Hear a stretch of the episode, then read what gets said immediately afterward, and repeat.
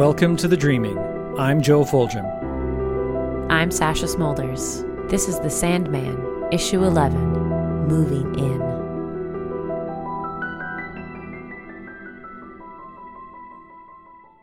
On our cover, as noted last issue, we have model Neil Jones, who is the now husband of the previous issue's cover model and the hand model for this one, Kathy Peters.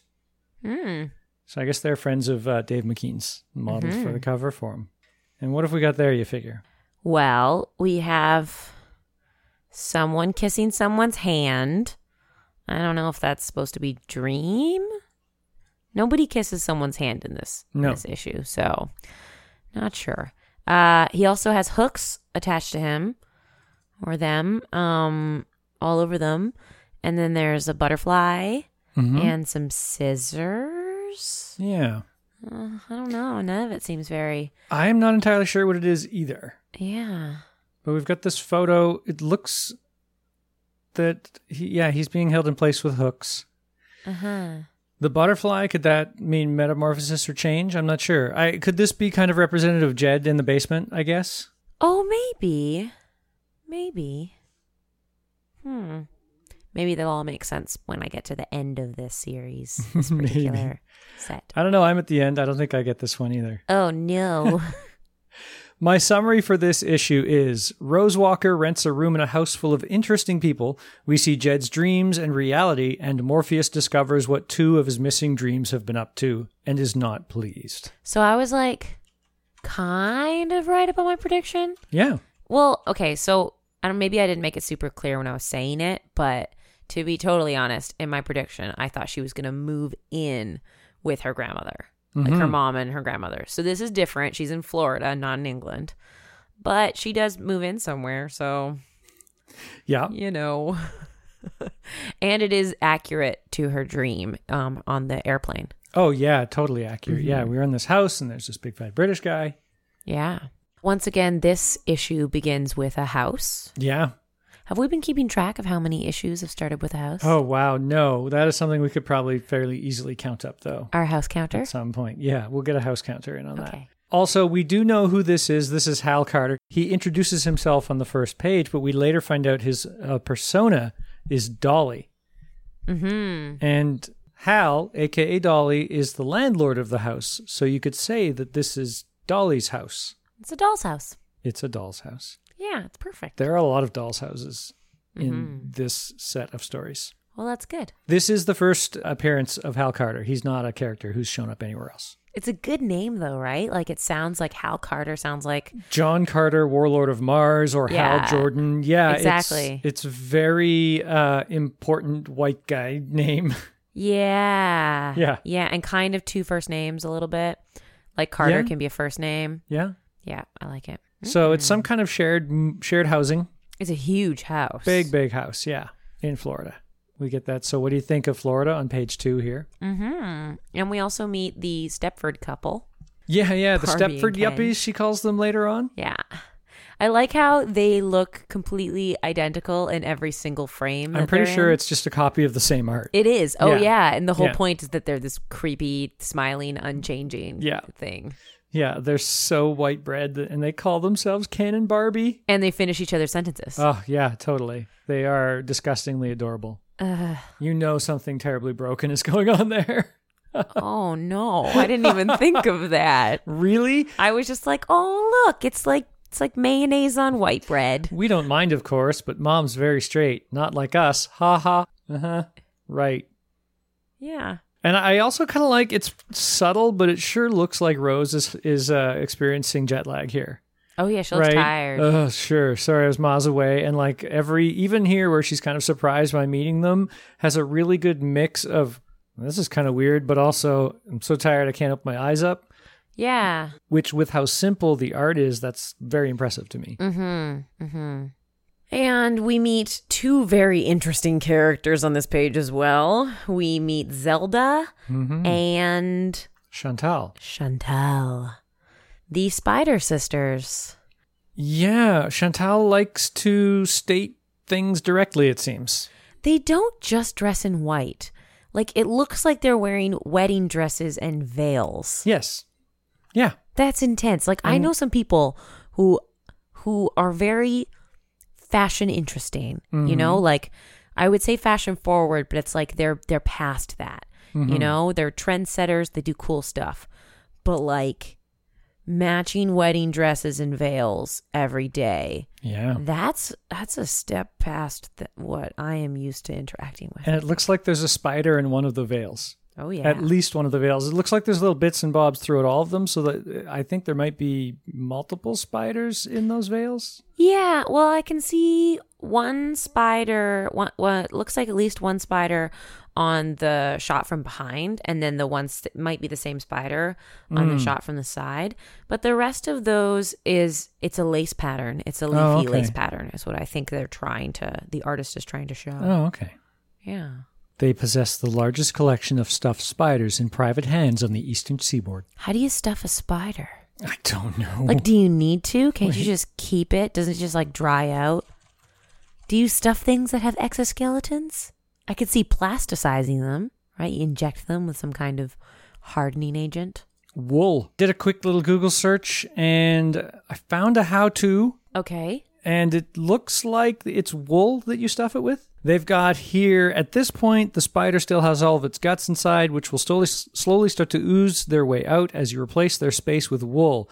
While gross, this is the only way I've found to keep the abdomen shape until it can be filled. Your tiny stuffing open doesn't stay tiny for long, so be gentle. It takes about two hours to stuff an abdomen of tarantula, Japanese huntsman size that they're doing here. Wow. So they essentially just they get the dead spider, they pin it to the board, and then they And then they cut a hole in the ab- abdomen or two holes, and then they slowly press wool into into the hole Mm-hmm. to fill the the body cavity. Yeah, it looks like it. Let's see. That's super cool.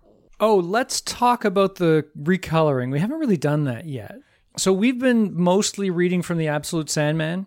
Mm-hmm. And started to notice because I've grabbed a few of my older collected trade paperbacks that a lot of the coloring is wildly different. Yeah. And couldn't tell if that was on purpose or if there was a misprint that was being corrected or something like that. If anybody does notice this, Neil has a couple of questions, Q&As up on his blog. This is from a 2006 blog post on journal.neilgaiman.com uh, asking who's supervising the new coloring and, and who's doing the coloring. Danny Vozzo did Sandman's 1 to 8, 17 and 18. Lee Loughridge is doing the Doll's House 9 to 16, and it's being supervised by Karen Berger, uh, Absolute editor Scott Nybacken, and Neil. And Neil is signing off on every panel. Uh, were the new reproductions made from the original inks and art? And Neil says, no, most of that stuff was sold 17 years ago. We got a few pages, although the most useful thing was a cache we found in Neil's attic of photocopies he was sent for proofing purposes, and some of the artists had clean photocopies of some pages. There are only a couple of pages now in Sandman 16 where the black line leaves something to be desired. They also asked, "Do you feel the new, that the new coloring better represents your original vision, the artist's original vision? Is it a matter of technology?" And Neil says, "Yes to all three. The original technology means that with every new printing on cleaner paper with sharper inks, it looks worse. There was never the time or the money to fix anything in the old days, and stuff simply went out as it was, sometimes to the detriment of the story. As things went on, we got to computerize the color, and the technology gradually made things better. Compare Preludes and Nocturnes to the kindly ones just from a standpoint of color, and you'll see what I mean. And we can do that once we get to that point. Uh, look at the original colors in that, and even the original colors in the kindly ones had advanced so much. Because back when the Sandman started, when you were doing colors, you were you were cutting vinyl out in the shape of the color that you wanted in order to make these color plates up, which meant that the way that you would have to do color would generally be big swaths of one color at a time. That's what I've noticed looking back because what I've uh, since reading The Doll's House, I've been using your smaller trade paperback because it's the way that I sit when I record. It's easier to hold. Yeah. and I did notice drastically that the quality and quantity of color shades is greatly reduced when you're reading the older printings. They'll just use one flat shade, wherein the uh, in the Absolute Sandman they'll have multiple shades put in there and and shading and whatnot. Yeah, comicsalliance.com has a really good uh, before and after comparison of a bunch of this. So we're just going to put a link up in the show notes to what they've got. Yeah. So let's move on. Rose Walker gets to see her new bedroom, and they mention Gilbert, who's on the top floor. Mm-hmm. She has an ensuite bathroom. Jealous. Oh, yeah, so she does. That's nice. Nice. That is a huge house. It's a real big house. And we don't really know that it's relevant when we first see this, but down in that bottom panel, you can see a raven outside the window. I noticed it and I was like, hmm. Ah, okay. hmm They do talk about her brother Jed. Yeah, that she's uh, she's in Florida to find her brother and she's Mm-hmm. playing detective for her mother and grandmother. And we find out that he's 12 years old and she hasn't seen him for seven years. Yeah. Now, I was just assuming that Jed was older. Oh, okay. Yeah, so to find out that he's just a kid was just a, yeah, weird circumstance. I, I very much in my head up to this point reading thought that he was her age or older than her. Oh, I see. That would take away some of the urgency of not knowing where he was in that earlier issue. It was more like, oh, my brother's gone. We haven't it- seen him in a while. It didn't feel that urgent. Yeah. in the other issue. You know what I mean? Like because her mother like never mentions it. Mm-hmm. It didn't seem that urgent. It seemed like the kind of thing where you have a an adult son who loses, you know, who disappears and maybe he had troubles or something, hmm you know? And that's why they don't talk about it. Jed did feature prominently, we mentioned this before, in the 1970s Sandman title. In the land of marvelous dreams. This page and all of the things like it that are taking place in this little, I guess, dream world that he's living in Yeah. are very reminiscent. Like, well, reminiscent isn't even the word. These are an absolute allusion to the comic Little Nemo in Slumberland, which ran from 1905 to 1926. It was created by Winsor McCay. His full page weekly strip depicted Nemo having fantastic dreams that were interrupted by his waking in the final panel, which is exactly what happens to Jed here, except his awakening is much harsher. ComicStripLibrary.org actually has a fantastic little cache of them. And they are this incredibly creative, beautifully designed, huge full page, single page strip of these fantastical little adventures. And then at the end, he gets woken up by his parents shouting at him angrily or him falling out of bed Oh no. or something like that. And it is wild. There's one here where he dreams that a harlequin is taking him through a giant mushroom forest and they start falling apart. And yeah, all this great stuff. And it always ends with somebody shouting at him about making noise when you should be sleeping or something like that. Now- which is exactly what happens to Jed here. Were these written for kids? Yeah, I would. Yeah, I think eh, they're the kind of thing that were for kids, but adults would look at it and go, "Wow, these comics are great." Sure. Like, like it, it was a newspaper comic, but it I- ran full page. When I mean it's for kids, as in, like, would the content have been more PG? You know, like anybody can can watch something that's PG. You just can't let kids like read something that's you know more adult. Um, Right? no, no. It was. It's very much, uh, very f- relatively safe fantasy, but it would get really scary. okay. And well, it would feel that way, and he would always think that things were going horribly wrong. Uh, in this one, he kissed this princess, and then all the people around him started shattering as though they were glass, and he was running away from it because it was terrible. Beautiful Queen Crystalette and her bespangled and bejeweled retinue were now a heap of splinters and massive jagged fragments, and he goes running away. Oh no, no, no, no! Uh, Papa, oh Papa, help me, I'm lost. And then he wakes up in his bed. And then his father says, There's that boy again. I wish you wouldn't let him eat turkey dressing at bedtime, Mama. So it's these super little kind of gets they're fantastical and weird, and then kind of like Alice in Wonderland get a little creepy and scary, and then when they do, he gets scared and wakes up. oh wow. And the waking up is usually him not like not being in a good place anyway, right? But at least it's not as bad as it was when he was in this dreamland where horrible things were going on or things was were going wrong for him. Did they did they number the panels in those old yes, comics? they absolutely Okay, because that's one thing I noticed specifically. All Yep. of the all of the Jed's Dream comics are numbered, so they're easier to read. Say if you're a kid and you don't know how to read comics. The Little Nemo in Slumberland, the numbers are all on the text underneath each panel, so it's not identical to the, the way this works, but Yeah. it's absolutely with the especially that final panel eight. Shut up, you little bastard! It'll give really give you something to scream about, and him in almost the same pose as him falling, and the that uh, shut up being a response to help help I'm falling is totally how the Little Nemo things end.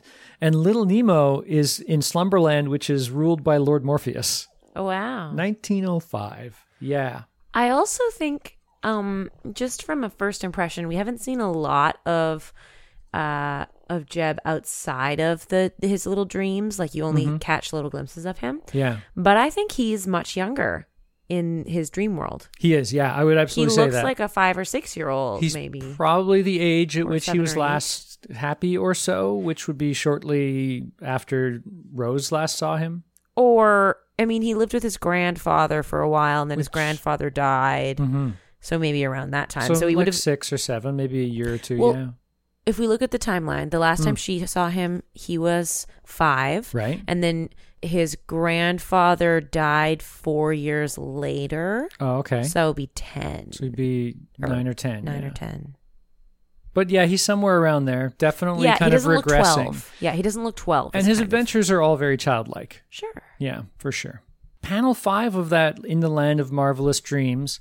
In the Absolute Sandman and the printings after, he says, Oh no, it is the spooky bird.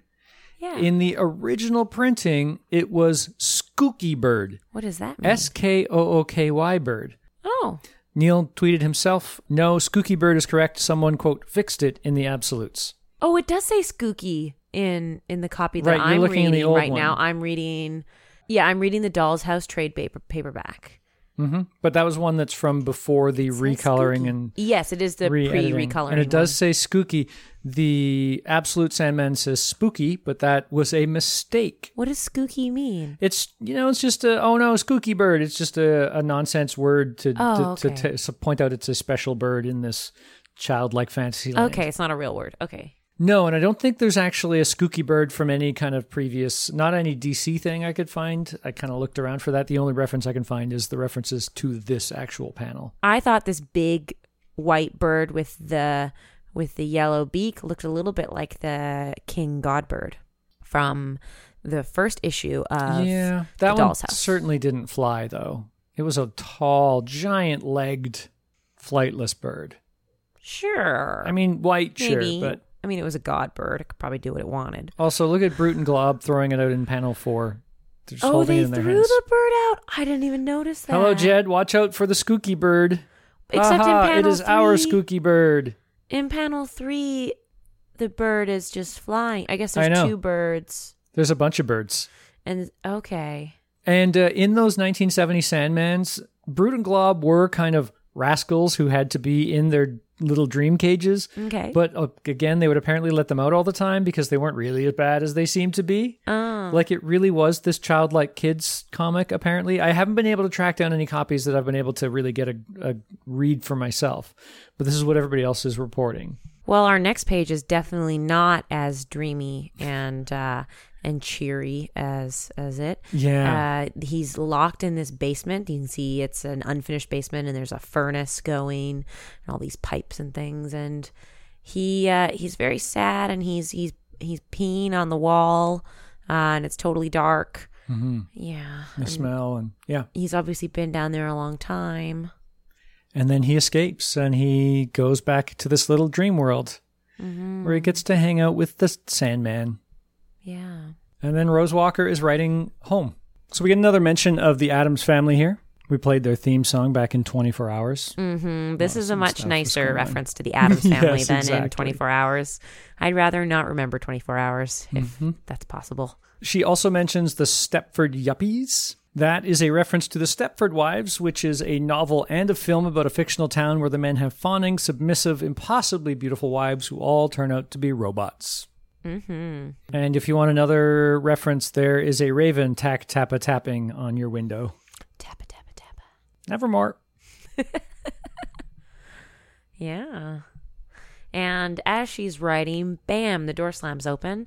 And who comes in but Dolly? The first time we see her as Dolly. Yeah. and she is lamenting her director having taken her Sondheim tribute out of their drag show and putting in uh giving an extra number to Mitzi who is apparently a slut who is sleeping with the director.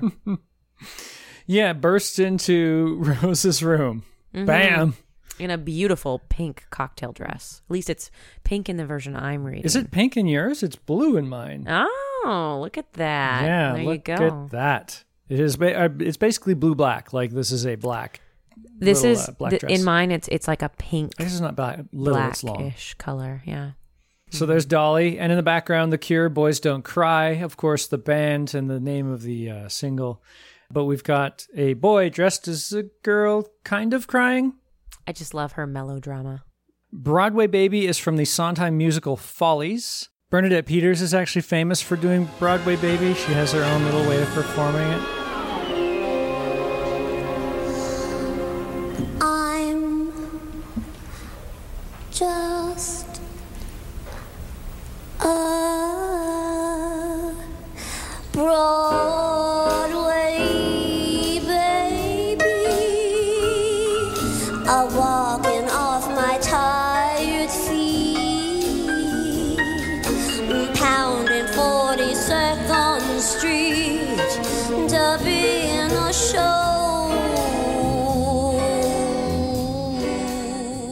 Sondheim, I'd say most people, even if you're not very familiar with Broadway musicals, would be familiar with Sweeney Todd. That's one of his. And Into the Woods is another Stephen Sondheim. The only Sondheim musical I've done myself was in high school. I did A Funny Thing Happened on the Way to the Forum. And for any of our listeners who might be fans of that, if you're wondering, I played Pseudolus, uh, the part that Nathan Lane played. That was really fun.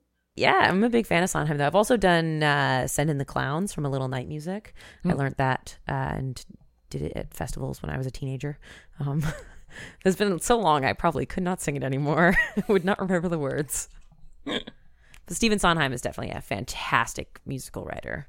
The research that I looked up, uh, apparently Follies is kind of hit or miss with critics. People they either love it or they hate it. I Yeah. I don't know much about it, but that's one thing I found. I've never seen it. I'm not super familiar with it, but I Mm-hmm. know a handful of the songs from it from just having That's what it his notes. songbooks. That's you what know. it notes. That while the show itself is kind of hit or miss, several of the songs have become standard, and Broadway Baby is one of them. Yeah. and it seems to be part of Dolly's show. Mm-hmm. Over on the next page, we have the letter keep going, and Rose mentions going to the lighthouse on Dolphin Island. Just for fun, I decided to look for a Dolphin Island in Florida to see if I could locate where this might actually be taking place. Yeah. There is no Dolphin Island in Florida, Okay. but there is a Dauphin Island, which I don't know how they pronounce it in America because it's a French word. Maybe it's Dauphin Island, D A U P H I N Island in Alabama, mm-hmm. which is right at the border Okay. of Alabama and Florida.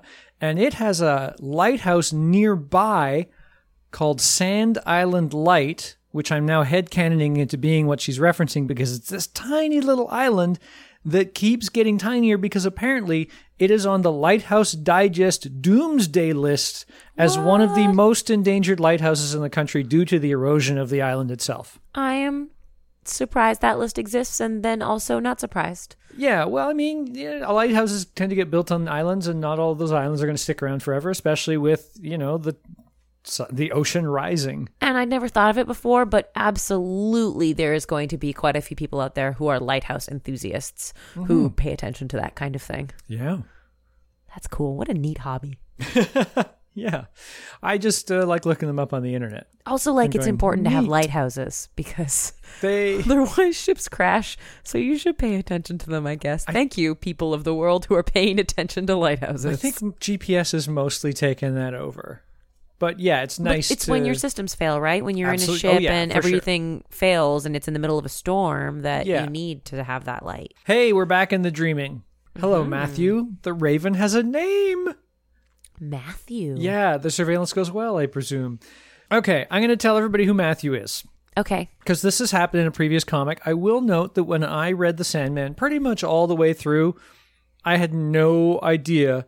This is not Matthew's first appearance in DC Comics at all. This is his first appearance, as far as I know, as a Raven. Okay. But I haven't been able to find the exact comic where all of this went down. Formerly Matthew Cable or Matt Cable from the comic The Swamp Thing. He was this uh, government agent friend of Alec Holland, who was the guy who became the first, uh, in the comics anyway, the first. They eventually wrote a history that happened before, but became the first swamp thing. Like he fell into the swamp and the chemicals and stuff made him into this plant monster. At first, Matt Cable thought that the Swamp Thing had killed his friend, so he was hunting Swamp Thing. So the comic was really this guy had sort of died and turned into Swamp Thing, and then his friend thought that Swamp Thing had killed that guy, so was trying to hunt him down, and it was this horrible mistaken no. identity thing. Uh, eventually, he finds out the truth, and they became allies. Okay. He ended up gaining the power to make dreams a reality. Ooh. Uh, I haven't read these ones. I've, I've been able to find a few issues here and there where I could find some pages that have been scanned on the internet. But it seemed to only work when he was stressed or intoxicated. He was never exactly a really good person. Like, you know, he's a government agent and he was kind of a badass. He cared about his friends and all that other stuff. He slides into alcoholism and mm. was apparently using his powers to create like these these decaying forms to kind of stimulate his own desires. Like he was basically getting drunk and I guess masturbating to what little bit of a human form he could create in front of himself with a, these powers he had. Sex golems. I guess, yeah. And he was married at the time to uh, Abigail, who is the, the love interest of Swamp Thing now. Uh, Cheating with your sex golems. There's a whole bunch of stuff going on, but he's basically he's nearly killed in a drunk driving accident, and while he's like hanging upside down, dying in the car crash, this villain comes to him named Arcane, and Arcane is trying to escape hell and offers him that he'll save his life, and he says, "Yeah, okay, whatever, sure." Doesn't even kind of ask what the deal is, and Arcane then possesses his body and gains his godlike power and goes on this horrible, horrible rampage. Like take kidnaps Abigail, tortures her horribly, and then actually kills her, oh. and then shows her off to Swamp Thing.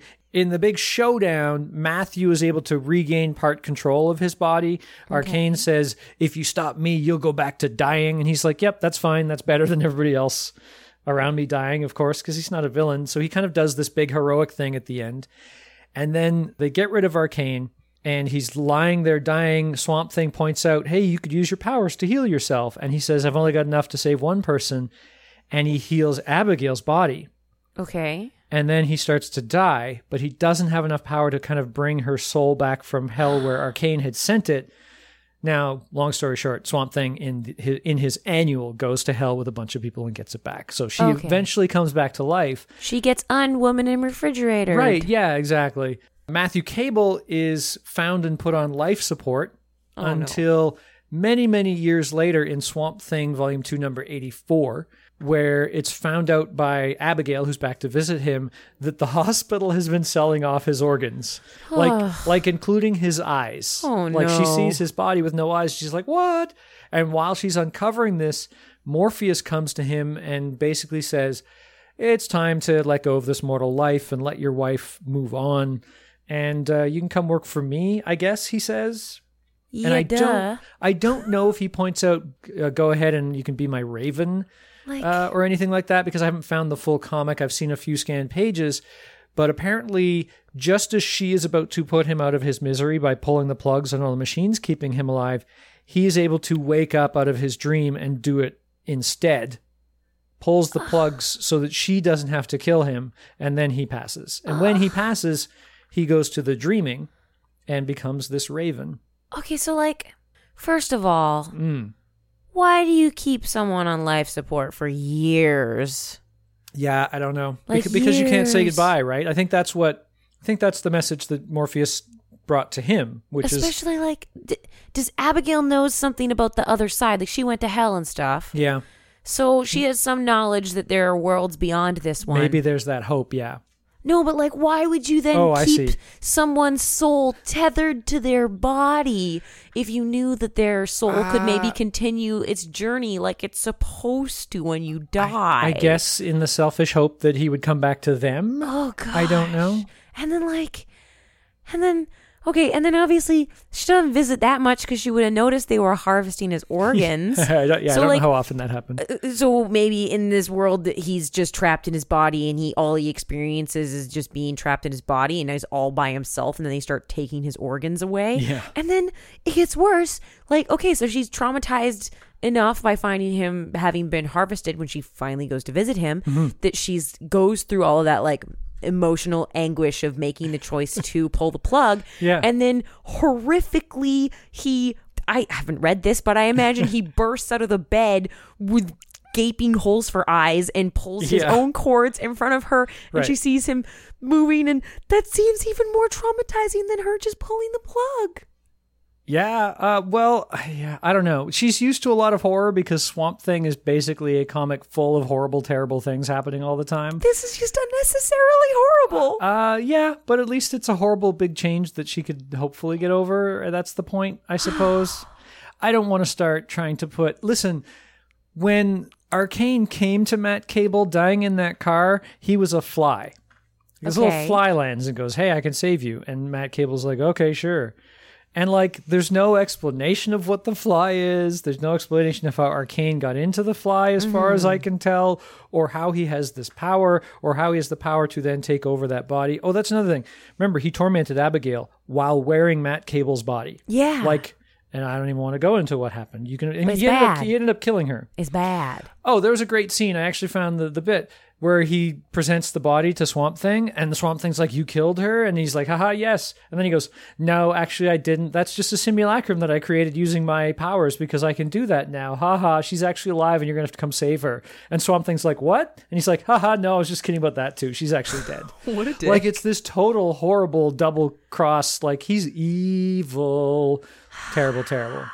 And, and like, all that horrible stuff happened to a guy wearing her husband's body, right? So anyway, here he is as a raven, like not exactly a good guy, tons of faults, uh, kind of a badass, and now he's just being asked to like be a bird and watch people. And Yeah, just stuff. be a bird and snoop on this young woman. yeah. Just spy on her through her bedroom window. For me, the Lord of Dreams. And remember, uh, later he sends her back to Eve's cave. He says, "Go back to Eve's cave until I need you." Early on, Eve has a raven with her. Mm-hmm. Yeah. So, but Matthews knew. Mm-hmm. So there was a raven, and now there's a new raven. What happened to the old one? I like how Dream says, "Just keep watching her. You're my eyes, Matthew." And Matthew says, "Um, sometimes I can feel you in there in the back of my head. It's really going to take me a long time to get used to all this." Yeah. I love it. He's Matthew is a character who gets to get stuff explained to him so that we can get it explained, Yeah. right? Because Lucian, who's a great character, would never say, Oh, what are you doing by the shore, my lord? No. So that he can say, I'm making new nightmares. yeah, he's making new nightmares. One of them is pretty horrifying. It's just a a head that seems to be all drippy and have a hole blown in it, and then there's little nuggets of brain in the bottom. I think. yeah. I wonder if that's their final form or if he hasn't made their face yet. I don't know, but it's gross. Mm-hmm. Very gross. I think if you're looking for Nightmare, you're done. Yeah. Yeah. Good job. So next up, we have the woman walking at night. Uh, this is Rose. She's Yeah. leaving. Ooh, we find out Dolly's stage name here. Dolly Lamour. Dolly Lamour in Drag Review. She's been in the town for five days and she's learned more about Jed. He was living with relatives uh, when the grandfather died. So the grandfather died four years ago. Um, so he was 10. No, he was eight. Math is hard. he was eight when the grandfather died. And so now he's living apparently with some relatives who is on her father's side of the family, who she calls uh, the skunk her father, her late father, the skunk. and she's walking through the town uh, around midnight when the show is over. And, And she's has a great- singing. she's singing, yeah. She's singing, Oh, you beautiful doll, you great big beautiful doll. That is a ragtime song from 1911. It's been performed many, many times. Here is a fairly original version of it. Oh, you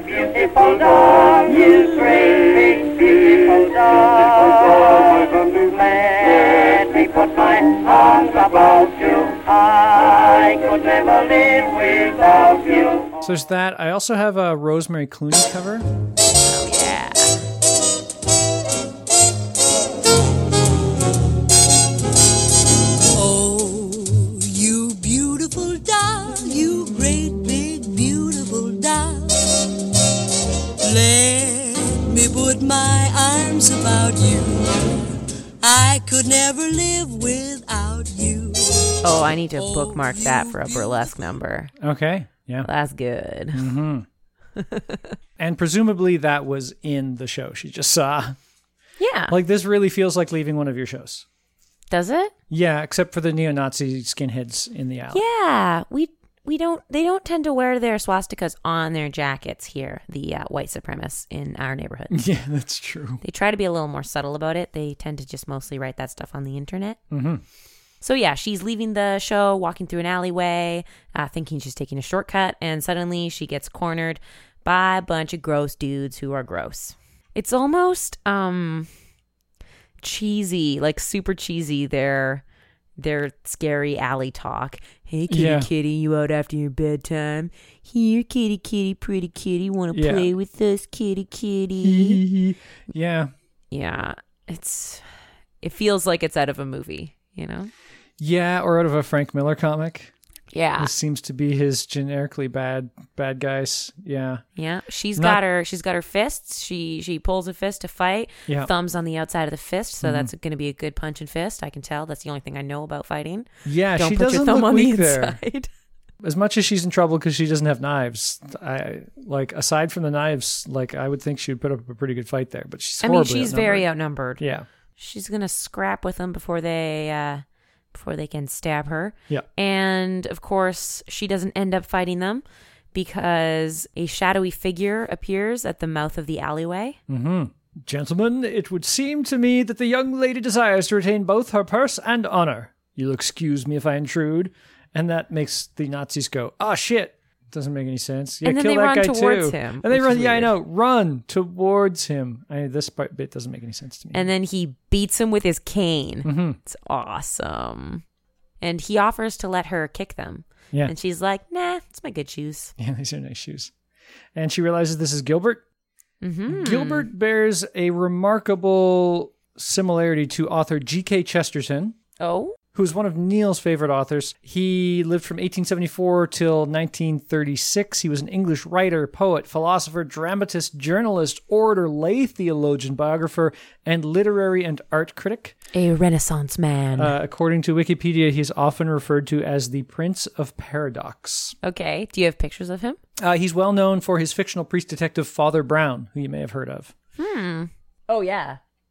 Oh, that is exactly him. Oh, yeah, yeah, wait, wait. This is exactly him. Oh my gosh. Uh, there's a cartoon of him from the back with his sword stick. Yes, he would wear a big rumpled hat and carry a sword stick with him. I like his mustache. Do you? Big and walrusy. he offers to walk her home. It's fun in a camp sort of way. They all sing "Hello, Dolly" when he first comes on stage. And that's them talking about Yeah, uh, the drag the show, which uh, they keep going. which he's never seen, and he refers to uh, Hal as as our esteemed landlord thesp- landlord's thespian endeavor. Mm-hmm. That's what he calls his drag work. Yeah, he's not had the pleasure. Yeah, look, that looks like a good way to start a friendship. Yeah, Get saved from being jumped in an alley. we are instantly transported into Jed's dream world again, Yeah, the land of marvelous dreams. the land of marvelous dreams. And there's uh, Brute and Glob. Oh, go on, let us out. We will be good. In this very brightly colored cage. Yes. it's all kid stuff, right? Like it, it's not. It doesn't seem like it's at all real. Like it's just how can this possibly be a thing that's happening? Yeah. Yeah. And When- then there's a, a little biodome. And the woman with the Sandman there, we haven't talked about him much. I'm going to wait a little later, but that Okay. that is his wife, and she's pregnant. Mm-hmm. We'll talk more about them in the next issue. I've already talked about them in a few other uh, episodes. Mm. I like this biodome full of weird pink uh, hamster things. Right? Those Uh, are the verbal pigs. gerbils. the verbal gerbils. Yeah. I wonder what do these buttons do? And then they just Bonk. start multiplying. Oh, Like- you are so cute. You must play with me. Like tribbles, I guess, yeah. but they're not hairy, they're pink. Uh, well, they might be pink and hairy, but yeah, they might also be fleshy. I think they're pink because they're supposed to be fleshy. Okay, sure. But then we find out he's actually being bitten by a rat. Oh, lovely. Hello, little rat. Yeah. Yeah. On the face, too. yeah, again, a horrible little Nemo in Slumberland awakening at the end there. Mm-hmm. So we're back at the house, Dolly's house, and they're just waiting for the PIs to call, which they do in this scene. But when that happens, Matthew is able to steal a photo of Jed. And in this scene, he's teaching her some dance moves. Yeah, yeah. To again the song "Oh You Beautiful Doll." So I guess it's uh, well, I'm just waiting for the PIs I've hired to give me something to do. So teach me how to dance. Mm-hmm. Now, on a hot Florida day, I can imagine the attic is pretty much the worst place to dance. It would be so hot, In Florida, yeah, I guess so. right? Yeah, Then again, look at how Gilbert is dressed in Florida on a hot, hot day. yeah, that is uh, that's a little hard to believe. It's a three-piece suit, Yeah. and he is probably already warm. Yes. Yes. I really like the shot of Matthew flying at the bottom there. Well, it looks like a, strip, a film strip. Yeah. And yeah, he says, uh, Thanks. I must return to the center of dreaming. This is Morpheus again. Then wait in Eve's cave, Matthew. I shall call if I have need of you. Mm-hmm. Dream says each human is connected to the dreaming. They spend a third of their lives in this realm.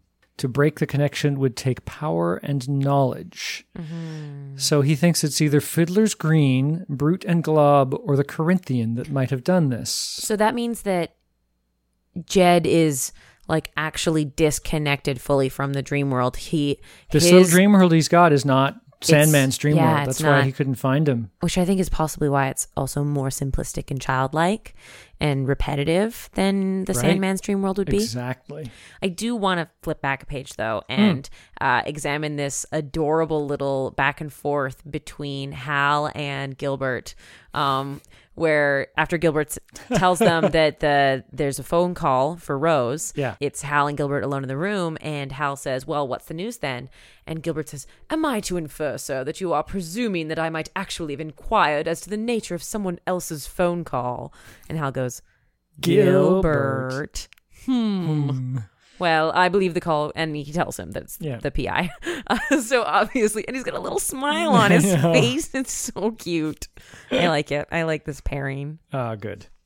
Well, I'm glad because uh, as you see at the end, Gilbert's sticking around. Mm-hmm. So after Morpheus realizes he's got to find the boy somewhere and figure out who's responsible, we get a little shot of the Yellowhammer Motel in Birmingham, Alabama, as seen from again the Corinthians' point of view. I don't like this Corinthian. Yellowhammer is actually the state bird of Alabama, and one of the state's nicknames is the Yellowhammer State. He's talking on the phone to Nimrod. Nimrod is the name of a biblical mighty hunter. now, it sounds like Nimrod used to be a, a good term, and then it eventually became a derogatory term. Bugs Bunny called Elmer Fudd one in a Looney Tunes cartoon, and it took on a new meaning a moron or klutz. Huh. Whereas, what what was the actual definition before? Nimrod was a great hunter. It's a reference to the biblical son of Cush, referred to in Genesis as a mighty hunter before the Lord. Son of Cush, the one who is most dank. Son of Cush, yes. It is with a C, though, but yeah. Okay. Although those words are probably from the same place anyway, because Kush is Afghani. And We're Oh. talking also about, uh, you know, the cradle of civilization, so that would be that area as well. It's from the cradle of life, it's man. probably, it's probably totally, it's all connected, man. It's all connected, man. So the Yellowhammer Motel, the Corinthian. And I mentioned that the use of Corinthian probably means a man in the search of pleasure. Yeah. That actually comes from the ancient Greek city state of Corinth, and in classical times, Corinth was notorious for its luxury and licentiousness among the Greek states. Mm. Yeah, we learned quite a bit more about the Corinthian here. There's some kind of get together of fellow collectors, Yeah. people who share our specialized interests. He says, as the sound effects make it seem like he's eating eyeballs. Oh, I didn't even think of Scrumph, that. scrumph, scrumph, right? No. Except he's talking at the same time. Oh no. But he has. Well, there's four eyeballs at the beginning, and there's only two at the end. totally right. And he's making shump, shump, shump, shump noises. His mouth eyes. Yes. Oh no. Yeah. And the Corinthian, who we of course know is a nightmare. I don't need to write it down. I don't forget things. Shoot. It's great. Have you ever handled an eyeball? Uh, a goat's eyeball in biology class. Yeah. Yeah, me cut it open. Yeah, Could you gross. imagine someone biting into one? Ah, gross. It'd be terrible. Also, though, I have to point out Hmm. one thing I've noticed whenever comic artists draw eyeballs Mm-hmm. that are like severed eyeballs, not just glass ones, these are real severed eyeballs, they never show you the stem, the eye stem on the back. Yeah. And I just feel like it takes me out, or like the glob of the globs of fat that collect around the back of the Well, eyeball. I think the Corinthian is pretty good at what he does. Oh, you think he removed them and he he's cleaned probably them? really good at carving away those bits he doesn't want. Oh, like he popped them out and then he carved the ball, like the eyeball itself. It's just that it's very Well, connected. He's system. a collector, Yeah. right? It was just one of the things I noticed when when I dissected an eye for the first time is I expected it to be a sphere and instead it's it's a also maybe a goat's eye is not exactly the same as a human eye Fair. but it had all this like fat at the back of it and stuff and it was it was real gross. And again, both of his victims Uh-huh. have been young boys, it seems. Yeah. Also, Right. apparently That's he's part of the. American dream. Yeah, that I I know America like the back of my hand. I'm part of the American dream. He's Mm-hmm. pretty full of himself. Yeah. Although, I don't know. And It all feels of like America created spree killers at the same time, doesn't it? I mean, Jack the Ripper was English, sure, but America took that ball and ran with it. Yeah, um what is his name? The guy who had the murder house. Uh Humphrey Holmes or something Uh, Holmes. uh, he was operating at the same H. time. H. Holmes. H. H. Holmes was operating at the same time as the Ripper, as Jack the Ripper. Yeah. Yeah. So And his actual body count might be up to 200. He only Oh, confessed yeah. to 27 murders. Oh yeah. Yeah, yeah. Jack the Ripper just has a really good publicist. Mm-hmm. The Corinthian, however, looks like we've already seen three, right? What also disturbs me so much is that all of uh all of his his scenes are like from his perspective. Mm-hmm. And we don't we haven't seen that so much in Sandman. Like a a bird's eye view or whatever, a character Yeah, eye yeah. view. First person point of view. Yeah. Also, apparently he fills up with the two eyeballs and he leaves two. Well, it seems maybe he prefers the blue ones because there's two are blue and two are brown, and he only eats the blue ones, Oh. leaves the brown ones. I'm not sure. Well, at least he won't eat my eyes then. I have brown eyes. Ah, damn I'm it. safe. Well, let's move on from the Corinthian and these two boys who are tied up, which means they were probably alive for quite a lot of this, right? Like the last one. Let's play. They look very expertly tied too. Mm-hmm. Corinthian knows what he's doing. Yeah. So Rose is off on a road trip. She's rented a wreck. Rent a wreck is a cheap car rental service, in case anybody doesn't get that reference. Is that like a euphemism or was it an actual? There's actually a company called Rent a Wreck. It's Oh, like no. a tongue in cheek, haha. We we have cheap cars, so we cut your costs because Okay. we we they're not really wrecks, right? No, it's just funny. yeah, yeah. I can't imagine a company doing that today. They still exist. What? As a matter of fact, there is a rent a wreck out of Prince George that started up in 1976. We used to get rent a wreck commercials here in Canada all the time. That I remember. What? Yeah, Oh. yeah, Huh. So as she's about to leave, someone meets her at the car. yeah. Gilbert basically says, "I'm coming along," and does this uh, excellent little speech. I intend to accompany you on your travels, Miss Walker. I believe America is a very large and excitable place, and a young woman traveling alone could get into all sorts of scrapes. Witness the other night.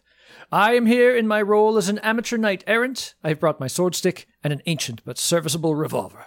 Shall we be off? Oh no. No, no, no, no. Absolutely not. No way. Smash cut to them driving in the car Ah. and just talking. He's apparently out on a farm with some relatives. I love that. Oh wow. Ah, my late father's cousin Clar- Clarice and her husband, and they're on a little farm in upstate Georgia.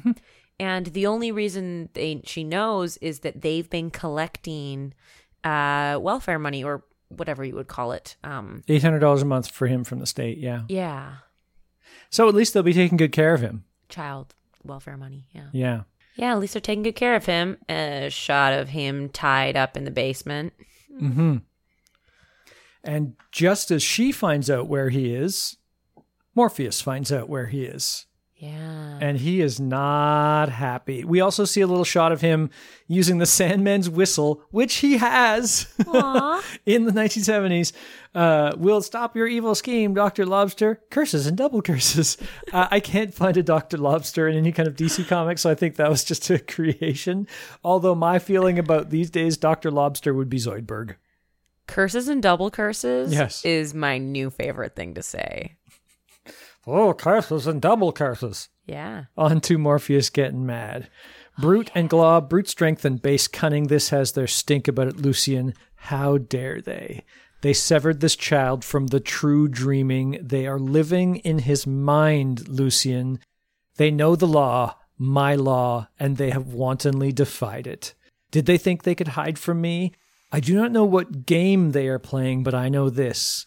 I am angry, Lucian, and it's my move. It's a montage of him suiting up. That's right. And Dun, like he dun, suits dun. up hard. Dun, dun, dun. He and he like poses in his little archway. Dun, dun, Very- goth. So goth, flaming coat. His helmet in this shot looks like the alien, looks like the xenomorph from the Alien series. Mm-hmm. And he already has Sigourney Weaver hair, so it's just completing all of that in my mind.